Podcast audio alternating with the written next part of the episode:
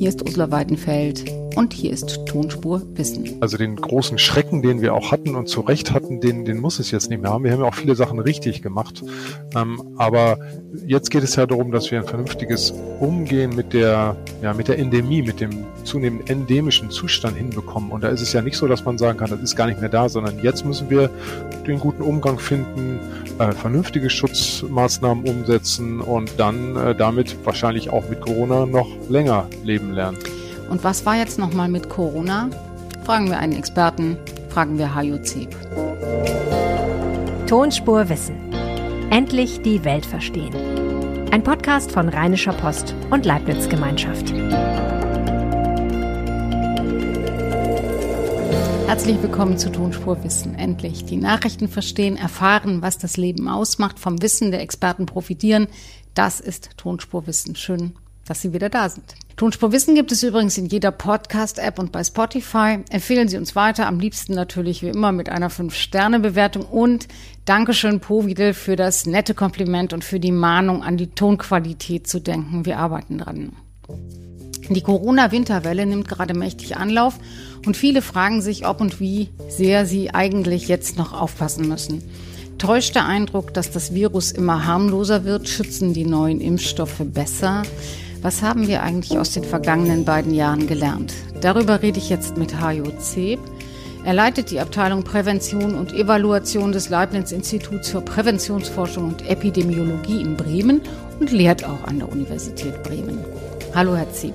Hallo, hallo, Frau Weinfeld. Herr Zeb, wir sehen die Corona-Zahlen wieder steigen. Wir sehen in München die Oktoberfestwelle rollen und wir machen uns trotzdem keine Sorgen. Ist das richtig?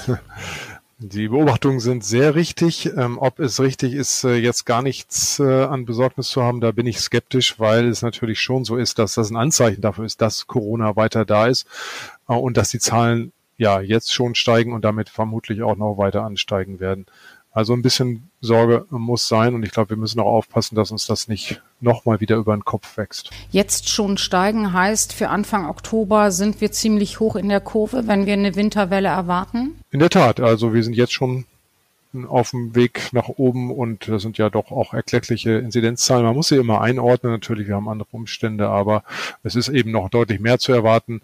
Ja, zum Glück bleibt es dabei, dass die Erkrankungen bisher äh, weitgehend mild sind und wir jetzt noch nicht so dramatische Umstände zum Beispiel in Krankenhäusern oder bei der Sterblichkeit haben. Jetzt gibt es ja relativ viele, die sagen, Corona ist zwar noch da, aber hat seinen Schrecken verloren. Das hängt ja auch damit zusammen, dass die Varianten, die im Moment kursieren, irgendwie sehr ansteckend sind, aber keine schlimmen Verläufe machen.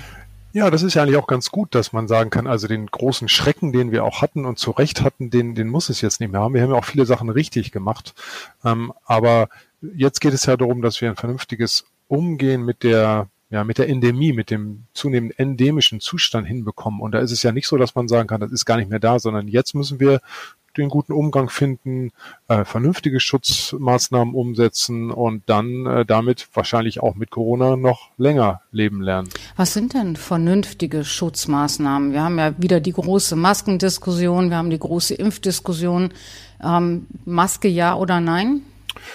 Kann man so allgemein natürlich nicht sagen, aber Masken bleiben weiterhin ein entscheidendes Instrument in dem ganzen Repertoire, das ist völlig klar. Und ähm, in den Situationen, wo viele Menschen aufeinander kommen, da ist eine Maske einfach empfehlenswert. Ähm, wir haben jetzt nicht mehr so strikte Regeln, wie das äh, eine Zeit lang war, aber das äh, ist nun mal so. Aber selbst vom Oktoberfest hört man ja schon von einigen, die sagten, hm, vielleicht wäre es doch auch ganz gut gewesen, hier etwas deutlicher auf Masken hinzuweisen. Und jetzt bleibt es natürlich bei Innenräumen äh, die, und, und, und gut besuchten Innenräumen in der Zukunft auch so, dass wir, glaube ich, weiterhin auch zum Selbstschutz einfach eine Maske tragen werden an vielen Stellen. Es gab ja die Debatte darüber, ob das sinnvoll wäre, bei großen Veranstaltungen vorher so einen Schnelltest zu machen und den auch verpflichtend zu machen. Halten Sie das für sinnvoll? Die Schnelltests sind, äh, sind auch weiter, gehören auch weiter zum Instrumentarium ganz klar dazu. Ähm, es hilft schon, wenn man vorab einen Test macht, weil eben wir auch wissen, asymptomatische Verläufe gibt es auch gerade jetzt durchaus eine ganze Menge.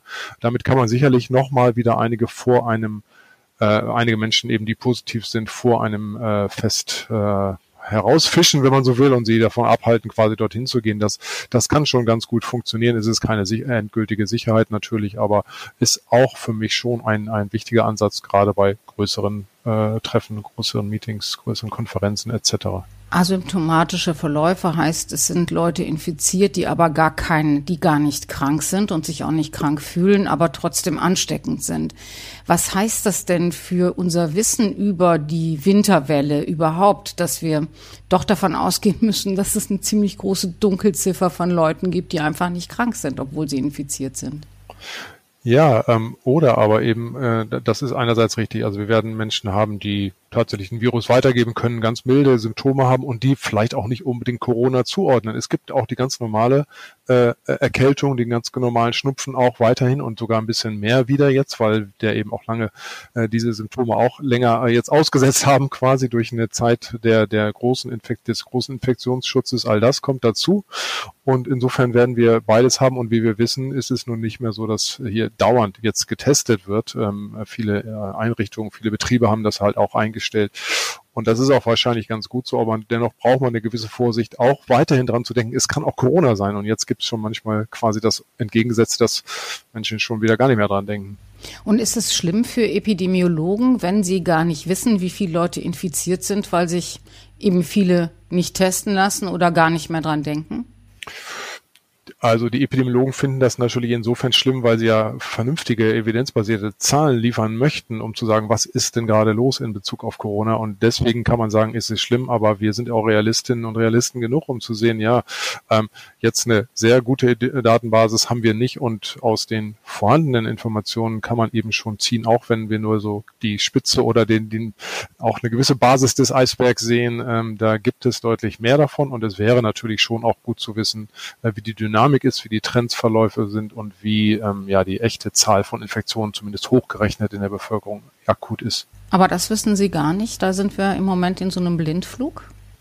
Wir sind äh, in einem gewissen Blindflug schon. Wir haben äh, natürlich einen Anteil der Infektionen, die durch diese PCR-Tests, äh, diese, also die, die höchste Messlatte quasi äh, gemessen werden, ähm, haben wir im, im Blick. Aber alle anderen, die zu Hause sich nur testen oder auch gar nicht sich testen, an diese, diese Zahlen kennen wir nicht. Und wir haben eben jetzt auch nicht laufende Informationen darüber ähm, aus, aus zum Beispiel Studien, die genau darauf abzielen, auch un äh, äh, unbekannte Infektionen zu erfassen. Und natürlich gibt es noch die Krankenhäuser und die Sterbedaten. Das sind die harten Zahlen und da sieht es im Moment noch so aus, dass wir zumindest da jetzt nicht überlaufen werden. Also ich muss mir jetzt nicht so viel Sorgen machen, wenn ich, oder ich muss mir nicht so viel Gedanken machen, wenn ich auf meiner Corona-Warn-App ständig irgendwelche äh, grünen, äh, grünen Begegnungen nur habe, dann darf ich mich nicht in Sicherheit wiegen, sondern muss mir irgendwie schon vorstellen, dass in dem Zug wahrscheinlich schon jemand gesessen hat, der auch infiziert war.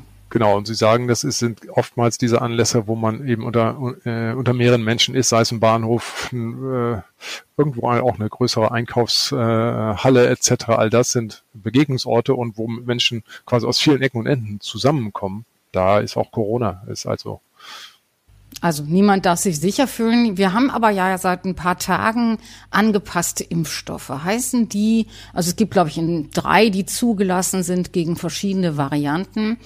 Ähm, heißt das, dass wir uns, wenn wir uns jetzt diese vierte Impfung oder die dritte für einige holen oder geben lassen, dass wir uns dann auch nicht mehr anstecken?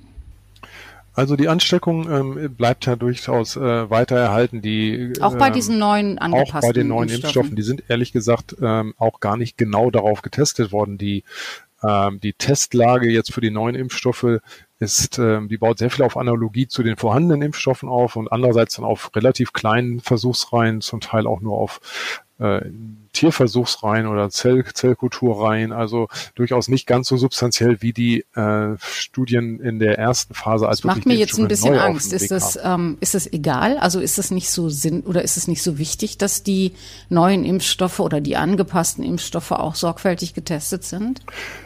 Ja, man kann sagen, äh, ganz großer, ein ganz großer Teil der Impfstoffe, also ein großer Anteil, ist eben sorgfältig getestet worden. Und jetzt ist nur auf die Veränderungen nochmal geschaut worden, was machen die und äh, sind sie so ähnlich wirkend äh, wie die bekannten Impfstoffe. Und da sind sie. Und deswegen haben auch sind auch die Zulassungsbehörden darauf äh, eingegangen und haben das äh, haben die als quasi als Fortsetzung der bekannten Impfstoffe äh, erlaubt, aber sie sind eben jetzt nicht ähm, sicher viel stärker. Ähm, wir wissen es einfach nicht genau in Bezug auf Ansteckung.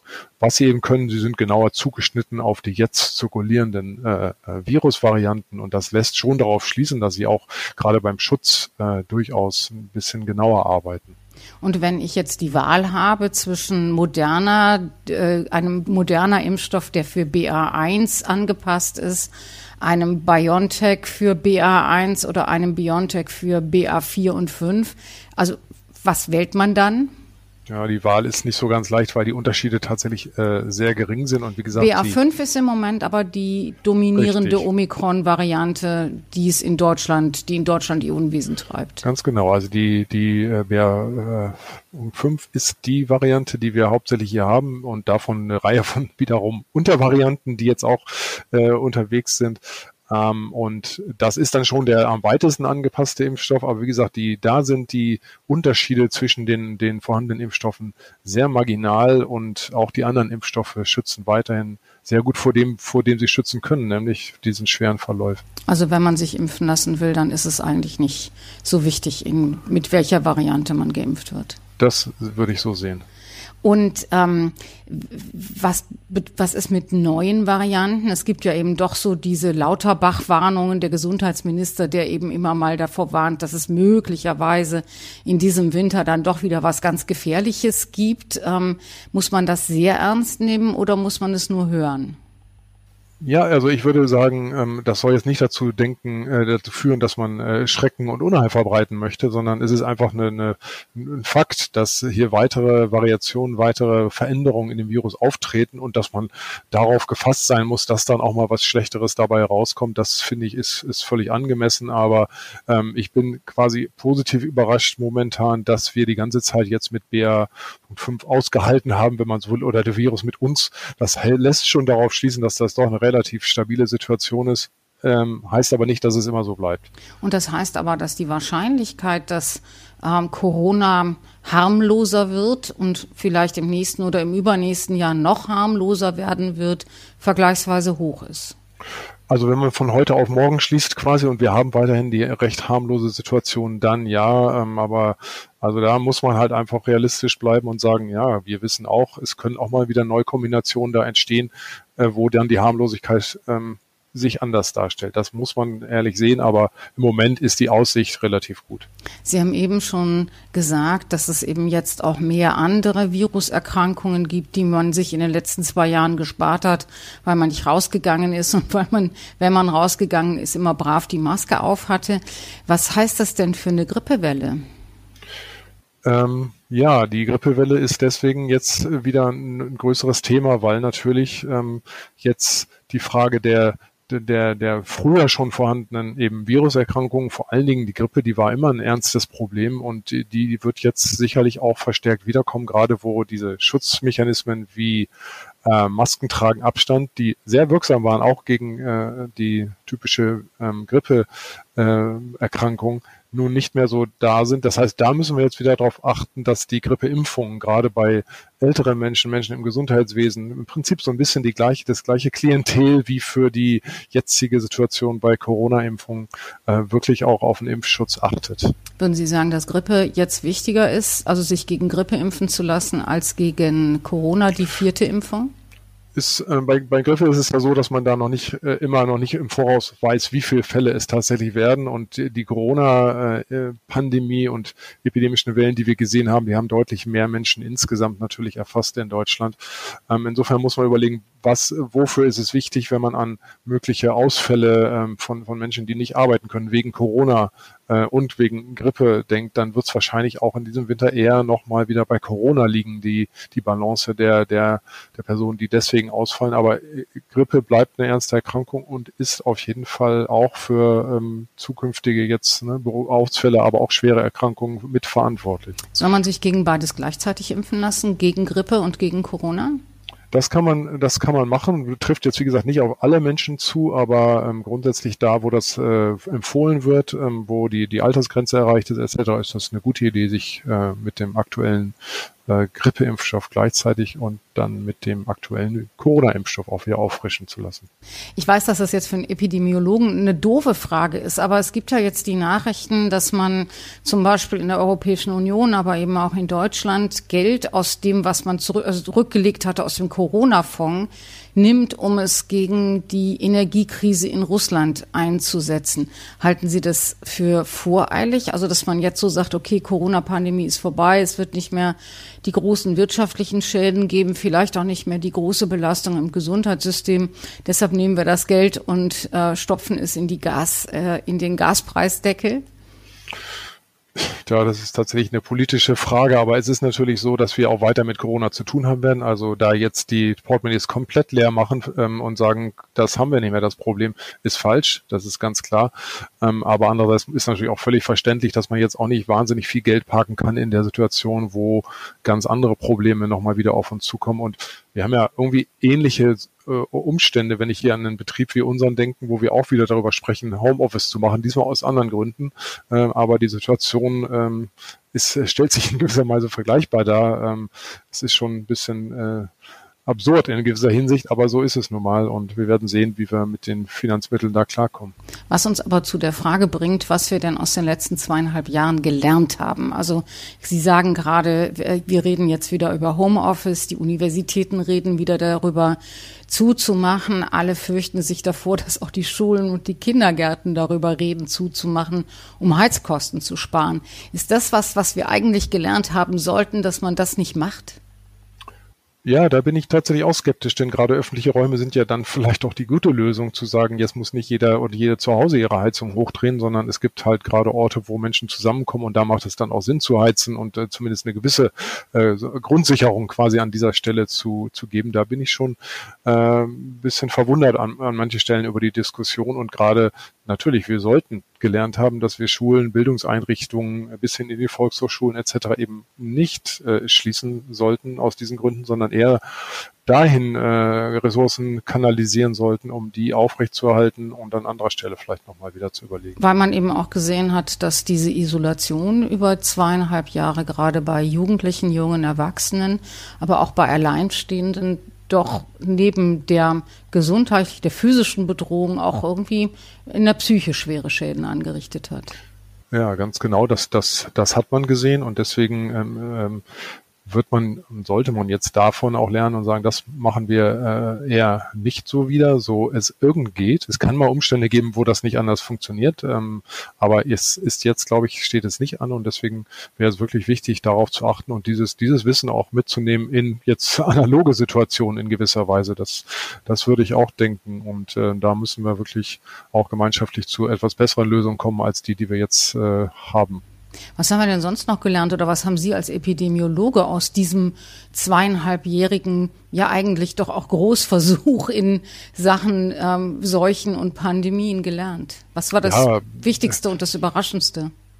Äh, ganz viel natürlich. Ähm, äh, zum einen, dass wir halt vorher schon über äh, Pandemic Preparedness, also ein Vorbereitetsein auf solche Pandemien viel gesprochen haben, es sogar auch Pläne gab, aber die dann doch in der Situation vielfach eben nicht zogen oder nicht das richtige Problem angesprochen haben. Das haben wir gesehen. Wir haben auch aus epidemiologischer Sicht natürlich die Fragen der, der verfügbaren Daten und der Schnelligkeit der Reaktion äh, müssen wir kritisch einschätzen ähm, und dass wir da nicht gut aufgestellt waren an vielen Stellen. Ähm, auch die Reaktion zum Beispiel mit klinischen Studien in Deutschland zu reagieren auf äh, die Frage nach neuen Erkenntnissen, sei es für Impfstoffe, sei es für na, die Medikamente, die vielfach dann auch in der Diskussion waren. Da waren andere Länder sehr viel schneller auch das sollte vielleicht uns zu denken geben, wie kann man da sich gut aufstellen für die Zukunft in solchen Situationen schnell zu agieren. Weil wir immer aufs Impfen geguckt haben und nicht aufs Behandeln?